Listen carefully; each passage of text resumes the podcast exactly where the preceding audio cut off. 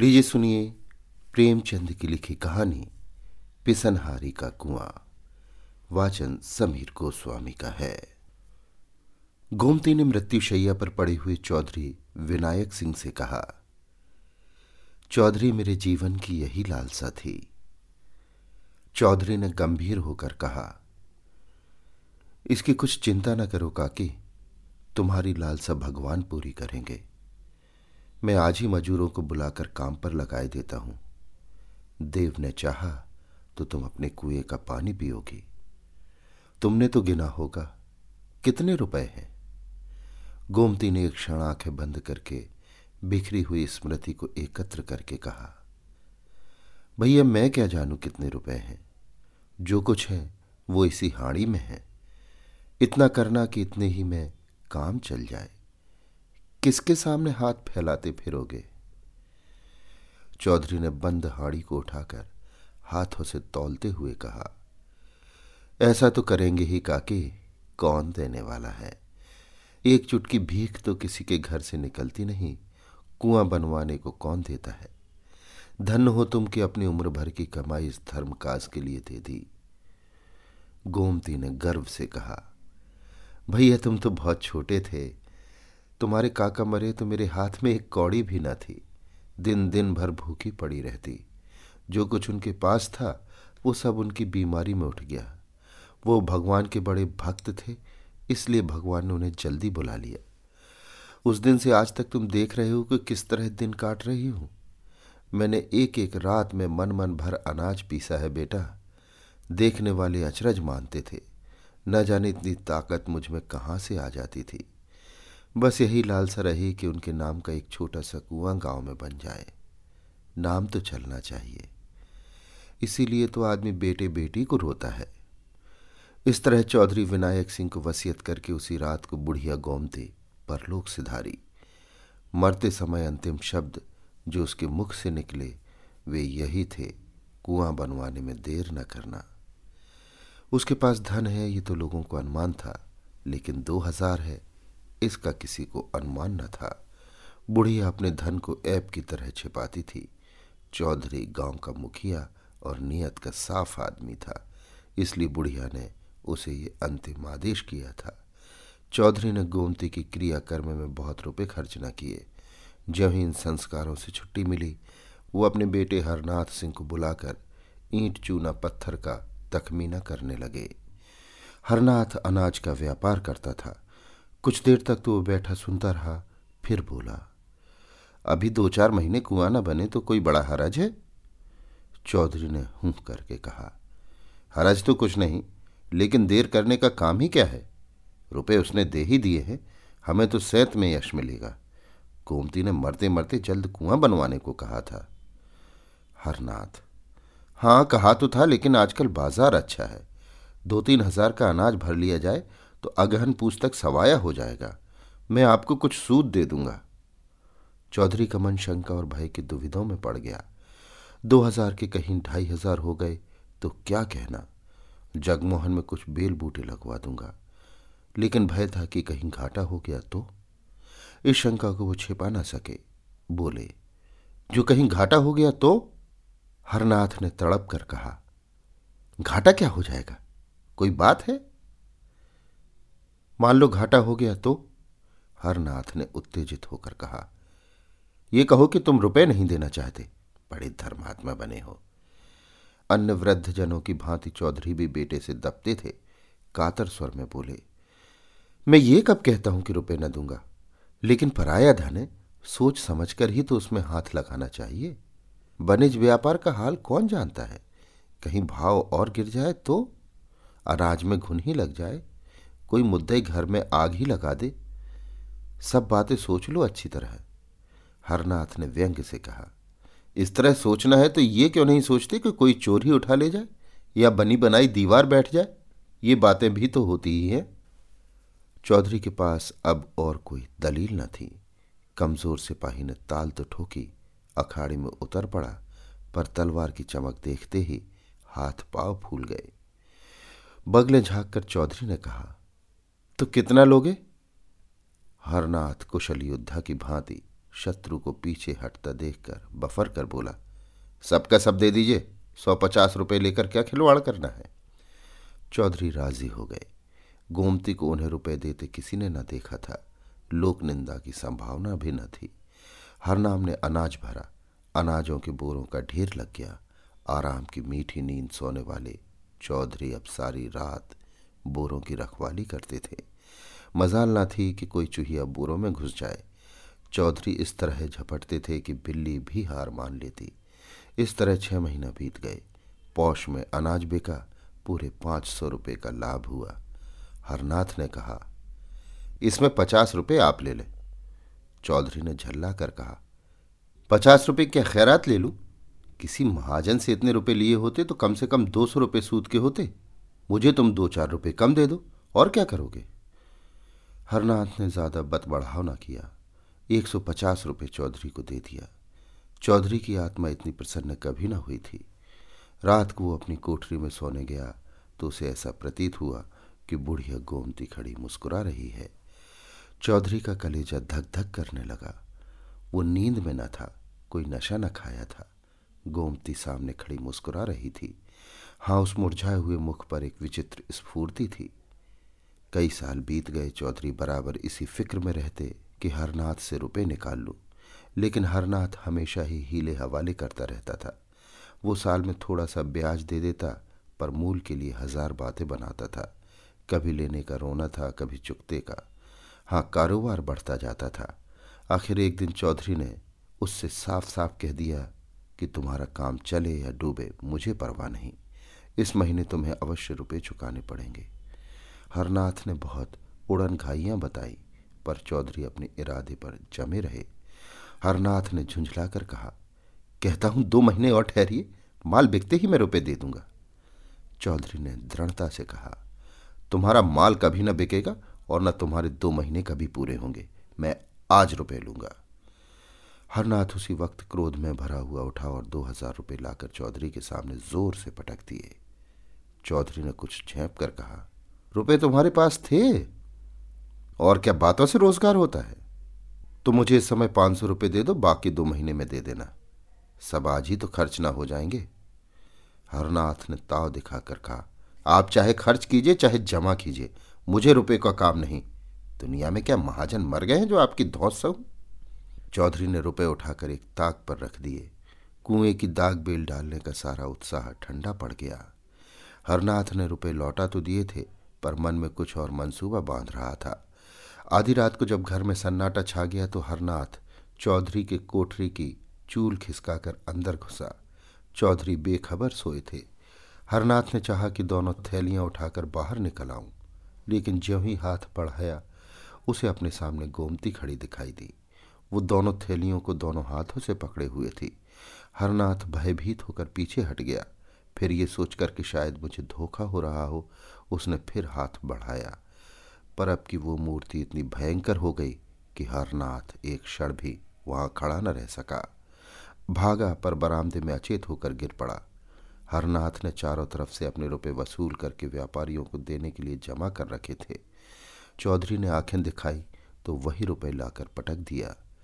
दिल में उस वक्त सोच लिया था कि रात को रुपए उड़ा लाऊँगा। झूठ मूठ चोर का गुल मचा दूँगा तो मेरी ओर से संदेह भी न होगा। पर जब ये पेशबंदी ठीक न उतरी तो उस पर व्यापारियों के तगादे होने लगे। वादों पर लोगों को कहाँ तक टालता जितने बहाने हो सकते थे सब किए। आखिर वो नौबत आ गई कि लोग नालिश करने की धमकियाँ देने लगे। एक ने तो तीन सौ रुपये की नालिश कर भी दी। बेचारे चौधरी बड़ी मुश्किल में फंसे। दुकान पर हर नाम बैठता था। चौधरी का उससे कोई वास्ता न था। पर उसकी जो साख थी, वो चौधरी के कारण। लोग चौधरी को खरा और लेन देन का साफ़ आदमी समझते थे। अब भी यद्यपि कोई उनसे तकाजा न करता था, पर वो सबसे मुँह छिपाते फिरते थे। लेकिन उन्होंने ये निश्चय कर लिया कि कुएँ के रुपए न छूँगा, चाहे कुछ आ पड़े। रात को एक व्यापारी के मुसलमान चपरासी ने चौधरी के द्वार पर आकर हज़ारों गालियाँ सुनाई। चौधरी को बार बार क्रोध आता था कि चलकर मूछे उखाड़ लूँ, पर मन को समझाया, हमसे मतलब ही क्या है? बेटे का कर्ज चुकाना बाप का धर्म नहीं है। जब भोजन करने गए तो पत्नी ने कहा यह सब क्या उपद्रव मचा रखा है? चौधरी ने कठोर स्वर में कहा, मैंने मचा रखा है? और किसने मचा रखा है? बच्चा कसम खाते हैं कि मेरे पास केवल थोड़ा सा माल है, रुपए तो सब तुमने मांग लिए। चौधरी मांगला लेता तो क्या करता? हलवाई की दुकान पर दादा का फातेहा पढ़ना मुझे पसंद नहीं। स्त्री ये नाक कटाई अच्छी लगती है? चौधरी तो मेरा क्या बस है भाई? कभी कुआँ बनेगा कि नहीं? पाँच साल हो गए। स्त्री, इस वक्त उसने कुछ नहीं खाया। पहली जून भी मुँह झूठा करके उठ गया था। चौधरी, तुमने समझाकर खिलाया नहीं? दाना पानी छोड़ देने से तो रुपए ना मिलेंगे। स्त्री, तुम क्यों नहीं जाकर समझा देते? चौधरी, मुझे तो इस वक्त बैरी समझ रहा होगा। स्त्री। मैं रुपए ले जाकर बच्चा को दिए आती हूँ। हाथ में जब रुपए आ जाए तो कुआँ बनवा देना। चौधरी, नहीं नहीं, ऐसा गजब न करना। मैं इतना बड़ा विश्वासघात न करूँगा, चाहे घर मिट्टी ही में मिल जाए। लेकिन स्त्री ने इन बातों की ओर ध्यान न दिया। वो लपक कर भीतर गई और थैलियों पर हाथ डालना चाहती थी कि एक चीख मारकर हट गई। उसकी सारी देह सितार के तार की भांति कांपने लगी। चौधरी ने घबरा कर पूछा, क्या हुआ? क्या? तुम्हें चक्कर तो नहीं आ गया? स्त्री ने ताक की और भयातुर नेत्रों से देखकर कहा, चुड़ैल वहाँ खड़ी है। चौधरी ने ताक की ओर देखकर कहा, कौन चुड़ैल? मुझे तो कोई नहीं दिखता। स्त्री, मेरा तो कलेजा धक धक कर रहा है। ऐसा मालूम हुआ जैसे उस बुढ़िया ने मेरा हाथ पकड़ लिया है। चौधरी, ये सब भ्रम है? बुढ़िया को मरे पाँच साल हो गए। अब तक वो यहाँ बैठी है, स्त्री। मैंने साफ़ साफ़ देखा वहीं थी। बच्चा भी कहते थे कि उन्होंने रात को थैलियों पर हाथ रखे देखा था। चौधरी, वो रात को मेरी कोठरी में कब आया? स्त्री, तुमसे कुछ रुपयों के विषय ही में कहने आया था। उसे देखते ही भागा। चौधरी अच्छा फिर तो अंदर आओ। मैं देख रहा हूँ। स्त्री ने कान पर हाथ रखकर कहा ना बाबा, अब मैं उस कमरे में कदम न रखूँगी। चौधरी अच्छा मैं जाकर देखता हूँ। चौधरी ने कोठरी में जाकर दोनों थैलियाँ ताक पर से उठा ली। किसी प्रकार की शंका न हुई। गोमती की छाया का कहीं नाम भी न था। स्त्री द्वार पर खड़ी झाँक रही थी। चौधरी ने आकर गर्व से कहा, मुझे तो कहीं कुछ न दिखाई दिया। वहाँ होती तो कहाँ चली जाती? स्त्री, क्या जाने तुम्हें क्यों नहीं दिखाई दी? तुमसे उसे स्नेह था, इसी से हट गई होगी। चौधरी, तुम्हें भ्रम था और कुछ नहीं। स्त्री, बच्चा को बुलाकर पुछाए देती हूँ। चौधरी, खड़ा तो हूँ, आकर देख क्यों नहीं लेती? स्त्री को कुछ आश्वासन हुआ। उसने ताक के पास जाकर डरते डरते हाथ बढ़ाया। ज़ोर से चिल्लाकर भागी और आँगन में आकर दम लिया। चौधरी भी उसके साथ आँगन में आ गया और विस्मय से बोला, क्या था क्या? व्यर्थ में भागी चली आई। मुझे तो कुछ ना दिखाई दिया। स्त्री ने हाफते हुए तिरस्कारपूर्ण स्वर में कहा, चलो हटो। अब तक तो तुमने मेरी जान ही ले ली थी। न जाने तुम्हारी आँखों को क्या हो गया है। खड़ी तो है वो डायन इतने में हरनाथ भी वहाँ आ गया। माता को आँगन में खड़े देखकर बोला, क्या है अम्मा? कैसा जी है स्त्री, वो चुड़ैल आज दो बार दिखाई दी बेटा। मैंने कहा, लाओ रुपए तुम्हें दे दूँ। फिर जब हाथ में आ जाएँगे तो कुआँ बनवा दिया जाएगा। लेकिन जो ही थैलियों पर हाथ रखा, उस चुड़ैल ने मेरा हाथ पकड़ लिया। प्राण से निकल गए। हरनाथ ने कहा, किसी अच्छे ओझा को बुलाना चाहिए जो इसे मार भगाए। चौधरी, क्या रात को तुम्हें भी दिखाई दी थी? हरनाथ हाँ मैं तुम्हारे पास एक मामले में सलाह करने आया था। जो ही अंदर कदम रखा, वो चुड़ैल ताक के पास खड़ी दिखाई दी। मैं बदहवास होकर भागा। चौधरी अच्छा फिर तो जाओ। स्त्री, कौन? अब तो मैं ना जाने दूँ, चाहे कोई लाख रुपए ही क्यों ना दे। हरनाथ, मैं आप ना जाऊँगा। चौधरी, मगर मुझे कुछ नहीं दिखाई देता, ये बात क्या है? हरनाथ, क्या जाने, आपसे डरती होगी। आज किसी ओझा को बुलाना चाहिए। चौधरी, कुछ समझ में नहीं आता क्या माजरा है। क्या हुआ बेजू पांडे की डिग्री का? हरनाथ इन दिनों चौधरी से इतना जलता था कि अपनी दुकान के विषय में कोई बात उनसे न कहता था। आँगन की तरफ़ ताकता हुआ मानो हवा से बोला, जो होना होगा, वो होगा। मेरी जान के सिवा और कोई क्या लेगा? जो खा गया हूँ तो उगल नहीं सकता। चौधरी, कहीं उसने डिग्री जारी कर दी तो? हरनाथ तो क्या? दुकान में चार पाँच सौ का माल है, वो नीलाम हो जाएगा। चौधरी, कारोबार तो सब चौपट हो जाएगा। हरनाथ। अब कारोबार के नाम को कहाँ तक रहूँ अगर पहले से मालूम होता कि कुआ बनवाने की इतनी जल्दी है तो ये काम छेड़ता ही क्यों? रोटी दाल तो पहले भी मिल जाती थी। बहुत होगा दो चार महीने हवालात में रहना पड़ेगा। इसके सिवा और क्या हो सकता है? माता ने कहा, जो तुम्हें हवालात में ले जाए, उसका मुँह झुलस दू। हमारे जीते जी तुम हवालात में जाओगे? हरनाथ ने दार्शनिक बनकर कहा, माँ बाप जन्म के साथी होते हैं। किसी के कर्म के साथ ही नहीं होते। चौधरी को पुत्र से प्रगाढ़ प्रेम था। उन्हें शंका हो गई थी कि हर नाम रुपए हजम करने के लिए टाल मटोल कर रहा है, इसलिए उन्होंने आग्रह करके रुपए वसूल कर लिए थे। अब उन्हें अनुभव हुआ कि हर नाम के प्राण सचमुच संकट में हैं। सोचा अगर लड़के को हवालात हो गई या दुकान पर कुर्की आ गई तो कुल मर्यादा धूल में मिल जाएगी। क्या हरज है अगर गोमती के रुपए दे दूँ? आखिर दुकान चलती ही है, कभी न कभी तो रुपए हाथ में आ ही जाएँगे। एकाएक किसी ने बाहर से पुकारा, हरनाथ सिंह! हरनाथ के मुख पर हवाइयाँ उड़ने लगी। चौधरी ने पूछा, कौन है? कुरकमीन। क्या दुकान कुर्क कराने आया है? हाँ मालूम तो होता है। कितने रुपयों की डिग्री है? पंद्रह सौ रुपये की। कुरकमीन कुछ लेने देने से न टलेगा? टल तो जाता, पर महाजन भी तो उसके साथ होगा। उसे जो कुछ लेना है उधर से ले चुका होगा। ना हो पंद्रह सौ रुपये गोमती के रुपए से दे दो। उसके रुपए कौन छुएगा? न जाने घर पर आफत आए।